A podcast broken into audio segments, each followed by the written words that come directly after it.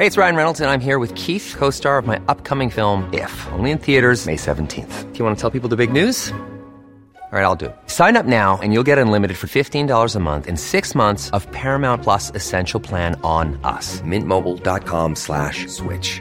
Upfront payment of $45 equivalent to $15 per month. Unlimited over 40 gigabytes per month. Face lower speeds. Videos at 480p. Active Mint customers by 531.24 get six months of Paramount Plus Essential Plan. Auto renews after six months. Offer ends May 31st, 2024. Separate Paramount Plus registration required. Terms and conditions apply if rated PG. A lot can happen in the next three years. Like a chatbot may be your new best friend. But what won't change? Needing health insurance. United Healthcare Tri Term Medical Plans are available for these changing times. Underwritten by Golden Rule Insurance Company, they offer budget friendly, flexible coverage for people who are in between jobs or missed open enrollment. The plans last nearly three years in some states, with access to a nationwide network of doctors and hospitals. So, for whatever tomorrow brings, United Healthcare Tri Term Medical Plans may be for you. Learn more at uh1.com. I'm Sandra, and I'm just the professional your small business was looking for. But you didn't hire me because you didn't use LinkedIn jobs. LinkedIn has professionals you can't find anywhere else, including those who aren't actively looking for a new job but might be open to the perfect role, like me.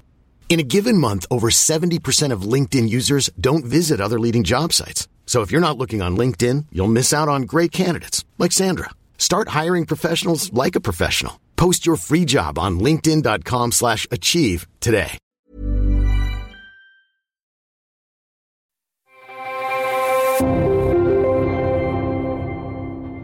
It's explained that it's been caused by an outdated SIM card that was in an iPad that I had for constituency purposes, uh, which was a parliamentary iPad, uh, and it hadn't been replaced. I wasn't aware that it had to be replaced, and the cost built up as a result of that. Um, I've also confirmed that the parliamentary uh, equipment was used for constituency and parliamentary purposes. How did the bill get to 11 grand? Are you happy? 11,000 pounds, are you sorry? Hello and welcome to Holyrood Sources. I'm Calum McDonald. We're recording on Wednesday, the 15th of November.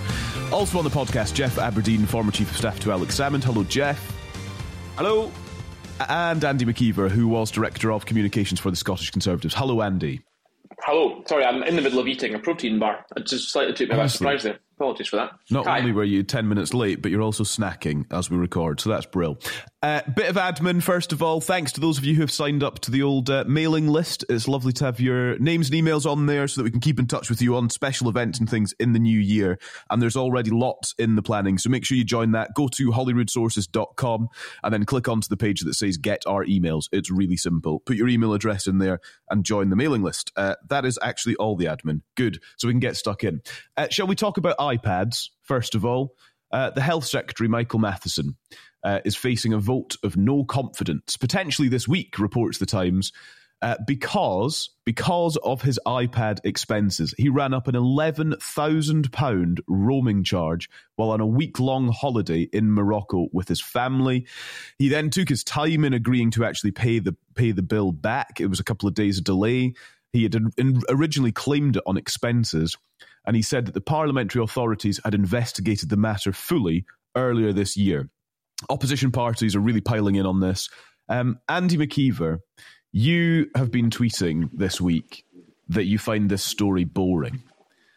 This Yeah, and everybody agreed with health- me as well. That was the good Well, they certainly did not. This is the health secretary spending Yeah. eleven thousand pounds on his iPad and then expecting taxpayers to pay it for it. Why is that boring? Um, well, you mentioned the key thing. He's the health secretary, and I'll get to that in a second. Uh, look, there are. I mean, obviously, uh, uh, Twitter is where nuance goes to die, and it has certainly died a very horrible death this week in relation to this story. There are the the nub of this story is an absolutely enormous bill, like an eye-watering amount of money to spend on iPad data. But hmm. there are then separate issues that go into that. Firstly, there's why is it, irrespective of what he was doing, which I'll get to in a second, why is it so expensive? Right. So what's going on with the network that makes that so expensive? The second thing I think that goes into it is why is any MSP of any party being put in this position by the Scottish Parliament?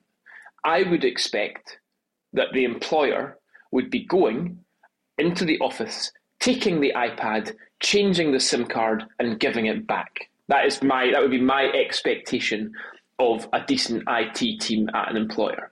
And then there's the third issue of what was Michael Matheson doing on his parliamentary iPad that required this amount of data. Now, we don't know the answer to actually any of these questions yet. I'm not implying it's a complete non issue, but I do dislike the way that we have automatically dealt with it, which I think, I don't think it's peculiarly Scottish, but I do think that we tend to engage very heavily in trivialities rather than issues of substance. If the opposition want to attack Michael Matheson, there's plenty to attack Michael Matheson on. Our health service has crumbled and nobody is doing anything about it, and he is the health secretary. So I have no problem with them going on the attack with Michael Matheson. But here's what I have a problem with. Um, we really struggle in this parliament to attract good people. We really, really struggle. We spoke about this months ago with Adam Tomkins, if you remember, who mm, said that he yeah. reckoned there were 10 to 15 good MSPs and the rest were dross, his words, not mine. We struggle to attract good people. I don't think we pay politicians enough. I think that's one thing, but it's probably for a different podcast. My that's point get is, so much on expenses, Andy. Well, does does this sort of story, does this help our politics or hinder our politics? Michael Matheson might well resign this week. He might go. I wouldn't be at all surprised if he does. How is that helping? Who has that helped? Now, when the opposition go on about WhatsApp messages for COVID, right? That's that's different. That's quite legitimate. That's important that we know what has been discussed during COVID. This is, in my view, an unimportant story. I understand why it attracts attention. I understand £11,000 is a lot of money. But in the grand scheme of things, I think this is an unimportant story, and it frustrates me that all we do in this country is get ourselves excited about this sort of crap. Just, just to ask, are you saying that Michael Matheson is one of the best and the brightest, and so doesn't deserve to be held accountable for spending sixty-five pounds an hour for every hour of the week that he was on holiday? I think the public needs accountability for this bill. I don't know enough yet to say that that is all mm. Michael Matheson's fault. I know he didn't change his SIM card, but my point is, why the hell does he have to change his SIM card? Why is it not being done for him? He's the health secretary. He's got other things that we want him to do rather than worrying about changing his parliamentary SIM card. I think there are other issues. There are issues with why the network, any network, is charging that amount of money for data. There are issues as to whether the parliamentary IT team did their job, and there are issues as to what Michael Matheson himself did. I'm not arguing for a second that he doesn't need to be held accountable, but he is the health secretary, and he has got more hmm. important things that I, as a citizen and a user of the NHS, want him to do. And I'd rather we talked about those things and the fact that the NHS has crumbled, I'd rather we talked about that in relation to Michael Matheson rather than his iPad use. I'm not minimising it. I'm just saying yeah, there yeah. are priorities. Geoff? Yeah, I was listening to what Andy said there. Um, he said that the bill was eye watering. He said there's three principal questions around uh, this issue um, why it took place in the first place, the expense claim, the parliamentary procedures, and what was he watching. Well, all that adds up to something that I don't think is particularly boring, uh, Andy, in that sense. Uh, and that's why the press are so interested. Now, I agree with you. I'd rather be discussing issues of substance. But clearly, the fault here lies, I'm afraid, with Michael Matheson himself. Uh, I, I read today that the £11,000 claim was more than all other telephone related bills from all MSPs that year. At that point, surely that's an alarm bell ringing saying, hold on a second, should I be putting this claim altogether? Shall I seek some advice? And I bet he's wishing today that he just paid it all then and realised that this was going to become a big issue. And this all comes back to judgment and handling. There has been a misjudgment on his part there. Uh, and then the handling since then has been somewhat contradictory.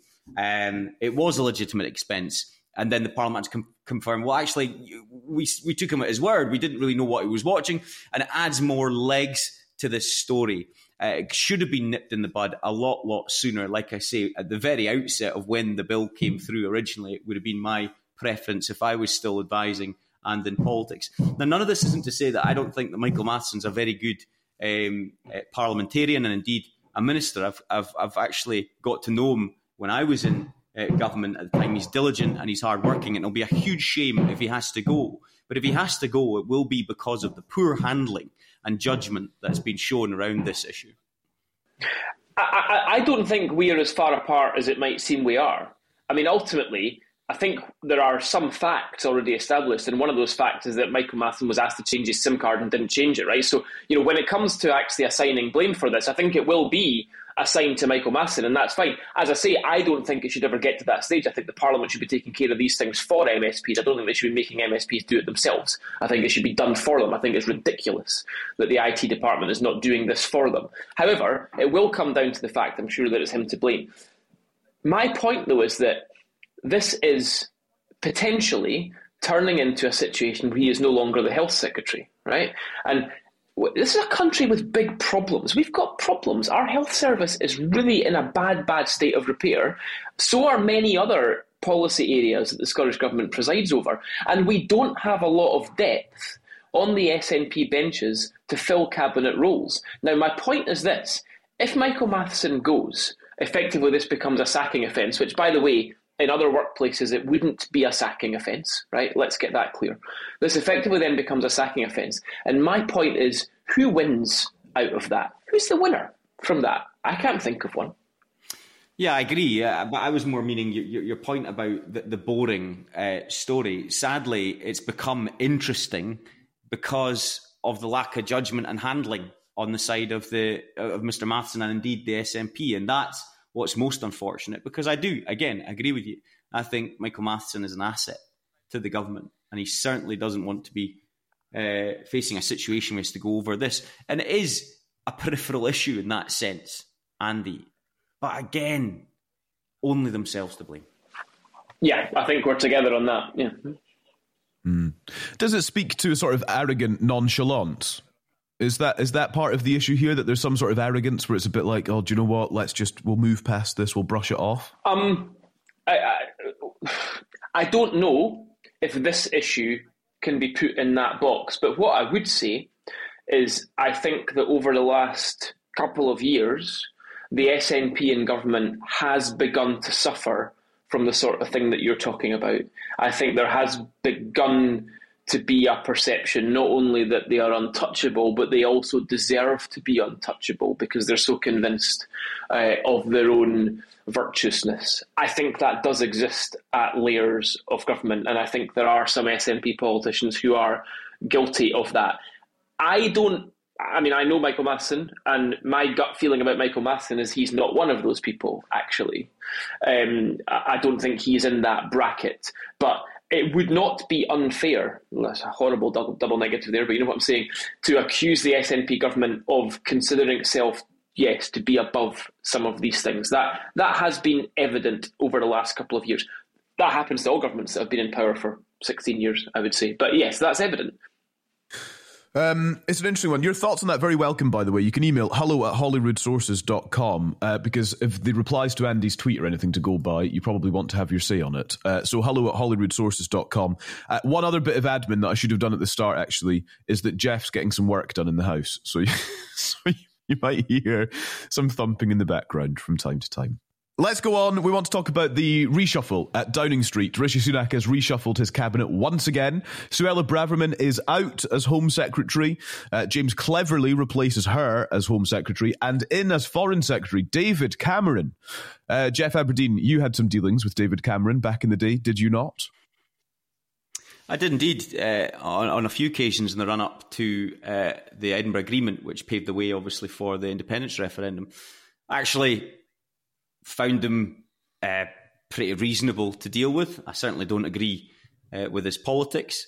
Uh, all in all, I think, as far as Rishi Sunak is concerned, this is a a decent appointment. Um, you're bringing in someone of huge experience, a former prime minister.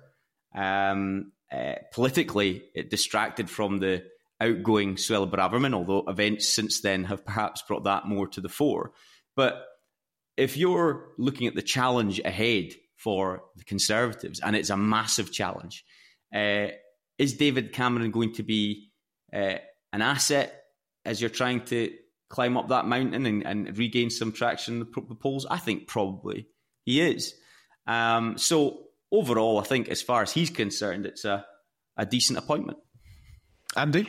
Yeah, I'm, I'm pretty much with Geoff on that. I think um, I, uh, for me, this is about legacy, both for Sunak and Cameron. Actually, I'll get to Cameron in a second. But um, Sunak took over a year ago from Truss, and uh, I think he realised he was taking on a maximum two-year job, and then he was more than likely going to be out uh, and losing at the election. And I think what he probably wanted to do was to be seen to have left the place a little bit better than he found it. So I think he's trying gradually to return the party to some sort of sensible centrism um, that is seen to be stable domestically and globally. Um, and if you look at this appointment, I mean, and, and you know, having Hunt as Chancellor is part of that as well. But if you look at this particular reshuffle, um, you know, you've got uh, Braverman out, Cleverly shifted, and Cameron in. And if you're somebody who would rather focus on that sort of centrist approach than the approach of the populist right, that's basically a pretty good day from that point of view. Um, you know, if you look at uh, Sunak himself, you look at Hunt, you look at Cameron, you think about what's happening in the world and domestically over the next year or so, they are people who are harder to criticise and are relatively stable. It's not enough to win an election. I mean, you know, a new foreign secretary, irrespective of who he is, does not really win elections. This election will be won or lost based on the economy and the cost of living. That's what it's going to be about. But what it does do is it generally makes the Tories appear a little bit more palatable. Um, will it lose any votes? I don't think so. Um, I don't think this kind of rightist populism really has any legs, not least because there's nobody who is able to carry it off. I mean, Braverman's just not that good. That's the subplot here. It's actually, actually not very good. So I don't think that sort of populism has many legs. I think that moving back towards a more centrist approach probably brings a few votes that might be going to Labour back into the Tory camp, might bring a few seats that are going to Labour back into the Tory camp. Will it be enough to win the election? Almost certainly not. Uh, will it be enough to make the end result look a little bit better than otherwise might have? Probably. Of course, when it comes to domestic politics, David Cameron, he's a he's a gambler who won, isn't he, Geoff? He he, he did the gave us the independence referendum and he and he won. He gambled. It paid off. Uh, I mean, let me put it fairly. Um, I, I I don't think he thought for a second that the yes vote was going to get to 45%. And if he thought that was the case, he wouldn't have probably agreed to the referendum. Certainly wouldn't have agreed to give uh, the Scottish government the franchise, you know, the, uh, the, the, the question to be framed, the date of the question, and the 16 uh, year olds voting. Um, did it pay off for him? Uh, the SNP went on to win 56 out of 59 seats shortly after. Uh, uh, I just don't know if he he won. Listen, I'm being churlish. His side won, but they, they, they panicked somewhat, did they not, in the closing days to come up with the fabled vow. So I don't know if it was a, a roaring success as far as they're concerned. Mm. In terms of of how he's remembered, I wonder if he's viewing this though. If I'm in his shoes right now and going, I'm going to be remembered for the guy that basically led to the UK leaving the European Union. Now, I don't think uh, mm-hmm. anyone will ever forget that, but perhaps he's trying to mark his uh, jotter with some more positive uh, foreign policy interventions. And we'll see what happens with David Cameron and whether he has an influence in what's going on in the Ukraine and indeed, of course, in uh, Gaza just now in the Israeli situation. Um, perhaps he's viewing this as an opportunity to resuscitate his legacy somewhat, as Andy points out. Just on that, I mean, I think that you know, the, the, and I, I did say I was going to go on to Cameron's legacy and totally forgot to. Um, I think that's a huge part of it. Is that Cameron probably doesn't like his the final paragraph of his biography. Um, it's not the way he would have wanted to go out. So I, I, do think that there's a huge part of that from his point of view as well. Um, I definitely don't want to get onto who ran good referendum campaigns and who didn't, because we know where that goes on this podcast, and we don't want to return to that. So I will purely focus on one side of the argument only by saying that um, Cameron and those around him think they did a fabulous job mm. in the 2014 referendum campaign. And all I would say is that I politely disagree. Hmm. But I just want to point in there. Sorry, you mentioned it, Andy. Yes, it was a, a, a respected referendum that was agreed between two governments. God. Oh, um, nobody throughout that campaign suffered as much as a Stop. nosebleed. Help. It was uh, regarded as Help. a hugely successful democratic exercise with over 85% of the people voting in it. And yet, yes, you Oh. seem to think, as I recall, it was an international embarrassment. Hmm. Oh, Don't think so God. somehow. You still got those lines to take in front of you. Right, we're going to move on. We're g- Nationalists can never move on. move Nationalists on. can never move on. We're going to Uh, have to stay on quickly. this It's topic been a- for the rest of the podcast. It's been. it's been a busy week. We've got lots to cover. Uh, right. In a, in a in a not unrelated uh, uh, story to the reshuffle, then uh, we've had the Rwanda uh, judgment today. So this was, uh, of course, the government's plan to send asylum seekers to Rwanda. Uh, an airplane with asylum seekers is yet to take off, and it looks like it's not going to for quite some time, if at all. The Supreme Court has ruled that it would be unlawful to send asylum seekers to Rwanda. It is a major blow to Rishi Sunak and the government. Hamza Yousaf's response to this: not only is the UK government's policy of sending asylum seekers to Rwanda morally repugnant, but it's now been confirmed as unlawful too. The policy must be scrapped. We need a humane system that doesn't leave asylum seekers stuck in destitution for years without the right to work. Andy, there's probably largely agreement that a humane system is welcome, although I've seen the Conservative MP Lee Anderson simply saying, uh, ignore the laws, send them back in the last uh, little while uh, after this news. But I, I suppose there probably is agreement that I think we should ignore Lee Anderson, incidentally. well, fair. Uh, that a humane system is is what is being looked for here. Um, but the government, I mean, this is a dead end for the government. So where where can they realistically turn next? Well, it is a bit of a dead end. This whole area, in terms of creating policy, is an extremely difficult dead end, and nobody has come up with a good system yet. We are.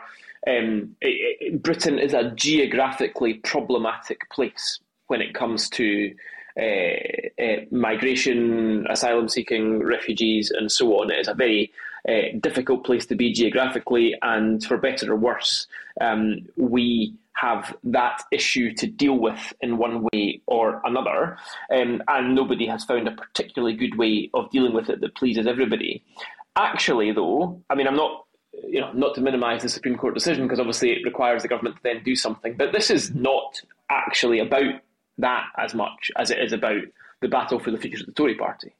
Um, and you know, this is the decision which uh, the that sort of populist right, which has had a variety of darlings in the past and currently at Suella Braverman, um, were looking for in order that they can, you know, create some sort of noise and make some sort of attack. I actually just don't think it's really going to get anywhere, to be honest with you. I think the cohort of people who are so exercised about this is too small to give Sunak any significant trouble. And as I said before, I think the people who are in that cohort are not actually good enough to give Sunak any sort of trouble. If you look at, again, if you look at polling, um, crime and immigration, particularly in certain parts of England, is a big issue, but it's nothing like as big an issue as the economy. Nothing like as big an issue as the economy. Um, and the number of votes that this shifts, I think, is simply not enough to give Cameron, uh, to give um, Sunak the sort of trouble that they're hoping it's going to give him. I, I think they are actually being minimised as a force that that populist right rather than being maximised at the moment. Yeah, I think um, I think that's about to be tested, and we'll find out. I, I think my instinct tells me you might be right, Andy, uh, that it won't have the impact uh, that you that some observers, particularly on the right of the Conservative Party, might think it does. I hope that to be the case. Incidentally, just from a personal perspective, I found the whole Rwanda policy escapade, whatever you want to call it, pretty inhumane, cruel, and as the First Minister pointed out, morally repugnant. And it's actually interesting that we're talking about David Cameron earlier on. If he were Prime Minister, would a policy like that have ever seen the light of day? I suggest it probably wouldn't. But we're about to find out just how strong that right wing of the party is. Um, Suella Braverman, and, and, and honestly, one of the most petulant letters of resignation I saw yesterday. Um, uh, is clearly. Well, bear in mind, it wasn't even a letter of resignation, Oh, I- Geoff, because she was sacked. Yes, So indeed, was- indeed, of course. Um, thank you for pointing that out. You're quite right, of course. Um, But clearly, she's gearing up to try and mobilise supporters against Rishi Sunak. So it's going to be fun, fascinating to to see how strong that cabal truly is because it's about to be tested.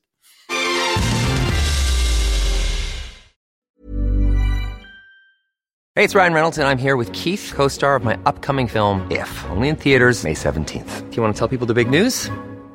All right, I'll do it. Sign up now and you'll get unlimited for $15 a month in six months of Paramount Plus Essential Plan on us. Mintmobile.com slash switch. Upfront payment of $45 equivalent to $15 per month. Unlimited over 40 gigabytes per month. Face lower speeds. Videos at 480p. Active Mint customers by 531.24 get six months of Paramount Plus Essential Plan. Auto renews after six months. Offer ends May 31st, 2024. Separate Paramount Plus registration required. Terms and conditions apply if rated PG. Hiring for your small business? If you're not looking for professionals on LinkedIn, you're looking in the wrong place. That's like looking for your car keys in a fish tank. LinkedIn helps you hire professionals you can't find anywhere else, even those who aren't actively searching for a new job but might be open to the perfect role. In a given month, over 70% of LinkedIn users don't even visit other leading job sites. So start looking in the right place. With LinkedIn, you can hire professionals like a professional. Post your free job on linkedin.com slash achieve today.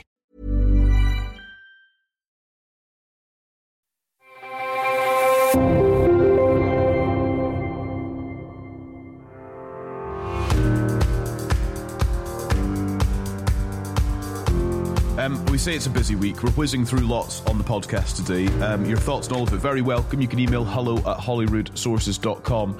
I want to come on to discuss the Labour Party now um, because it's in a bit of a predicament. Uh, as it has been for weeks now, on the situation regarding uh, a ceasefire or not when it comes to the conflict in Gaza.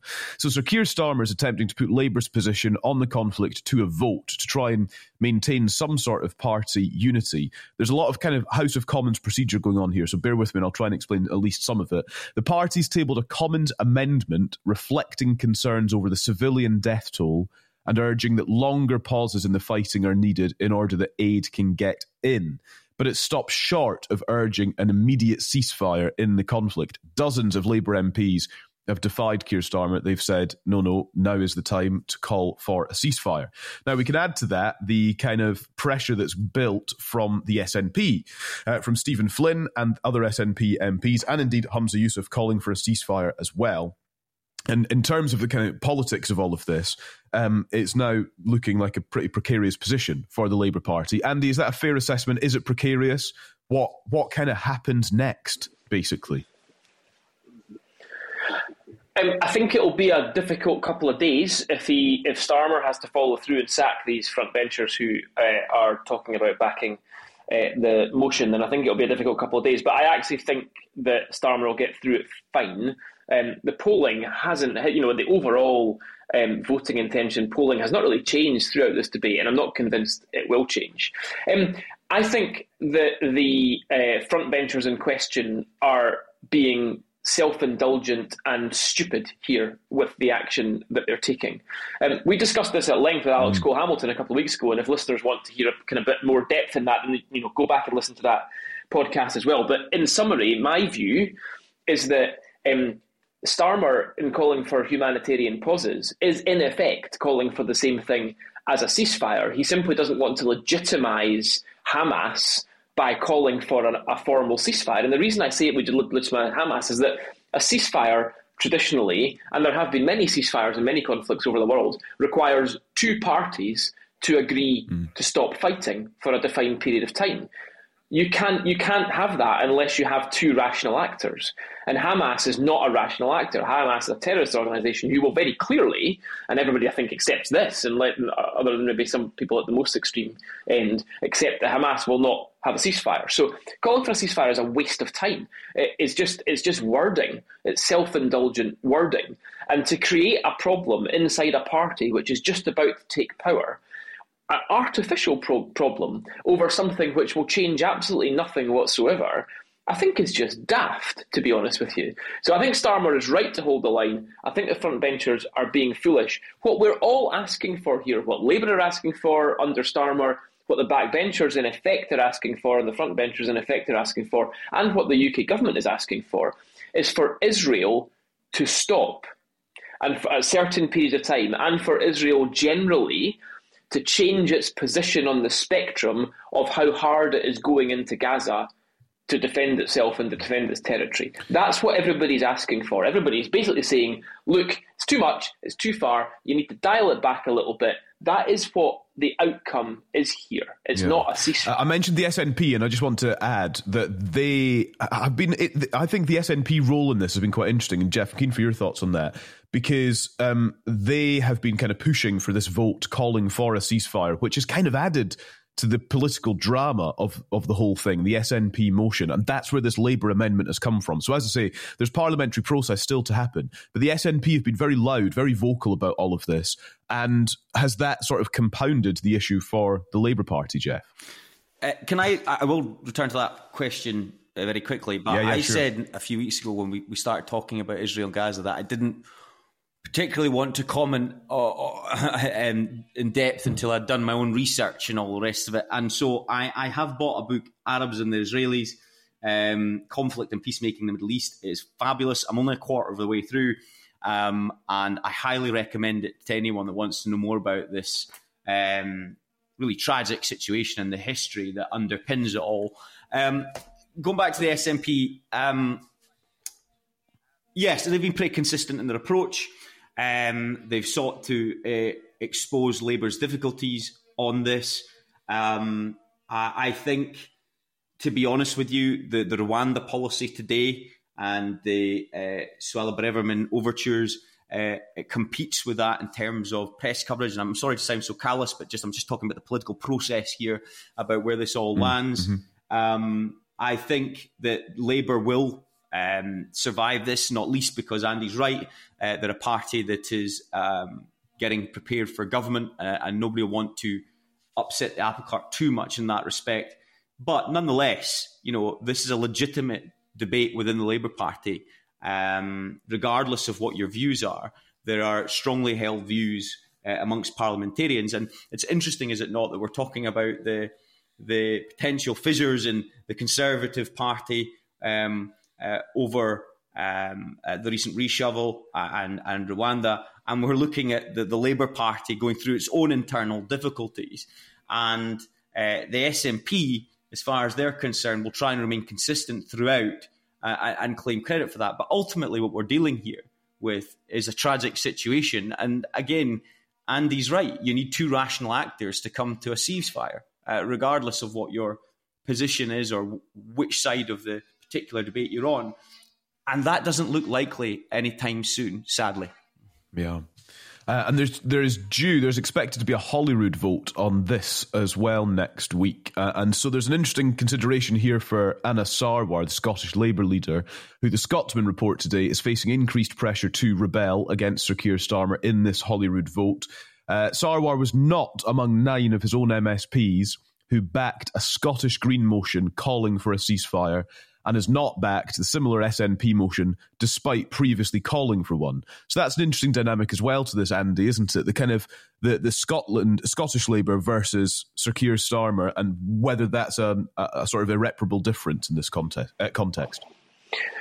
Yeah, and again, I, I, think you know, much as I have a lot of time personally for Anas Sarwar, I think it was a mistake for him to call for the ceasefire. I think it was the wrong thing to do, uh, and I just, I as I said in the context I mentioned before, I don't think it actually makes particular sense. But in the longer term, I think that this is probably going in the right direction for Starmer. And I'll tell you what I thought was really particularly interesting. And bear in mind that uh, you know, having been in obscurity for a little while, Jeremy Corbyn has become quite an important actor again here. Um, and uh, not that I would want to advertise any other communications medium other than Holyrood Sources, but if anybody wants to watch the Piers Morgan uncensored interview with Jeremy Corbyn, it was absolutely mesmerising. And I think that as more and more people realise that if they are in that camp, then it is the views of Jeremy Corbyn uh, and the socialist group of uh, MPs in Parliament that they are aligning themselves with. I think more and more more sensible centrist people will shy away from that and move further towards Starmer's position, um, because the Corbyn position is as extreme as I have ever seen it on this issue, and that is saying something. But just, just to be fair, though, Andy, let's be careful not to equate too directly those two things. You've got Jeremy Corbyn failing to answer a simple question whether he thinks Hamas is a terrorist organisation, and you've got legitimate calls for a ceasefire within the Westminster Parliament. They're not the same thing, to be fair. You know, there are a lot of MPs in the Labour benches uh, uh, that are wanting to vote for that uh, uh, motion uh, that would equate Ham- Hamas as a terrorist organisation. So let's just be, I'm just, I think we've got to be careful. No, I know, I, I, I, I totally agree. But I suppose my point is that when you make an assessment of your own sort of direction of travel, and when you make an assessment of what other sorts of people are in your camp, you need to decide whether or not you want to be in that camp or not. It's a little bit like, you know, I'm, I've always been a very clear believer in Palestinian statehood, but I'd go nowhere near one of these marches that are going on right now. Because I would take the view that by doing so, I would personally risk being associated with something I would very clearly not want to be associated with. And that really is my point here. I'm not saying that those who want a ceasefire believe the same things as Jeremy Corbyn. My point is that those who are putting the word ceasefire above all else, they need to be aware what line of thought by association they'll be involving themselves with. Interesting. Right, thanks both. That's good. That we've got through lots on the podcast. Your thoughts very welcome. Hello at holyroodsources.com. I should just say, another little bit of admin. I've been gathering your questions over the last couple of weeks that you've been emailing in, and we will do a Q&A episode with Geoff and Andy before the end of the year, which actually is not that far away. Uh, but make sure you're following and subscribed. If you've got questions anytime or analysis anytime, you can email anytime. Hello at holyroodsources.com to get in touch and to stay in touch. Uh, thanks for being with us. Thanks, Geoff. Thanks, Andy. And we will will speak to you again next week.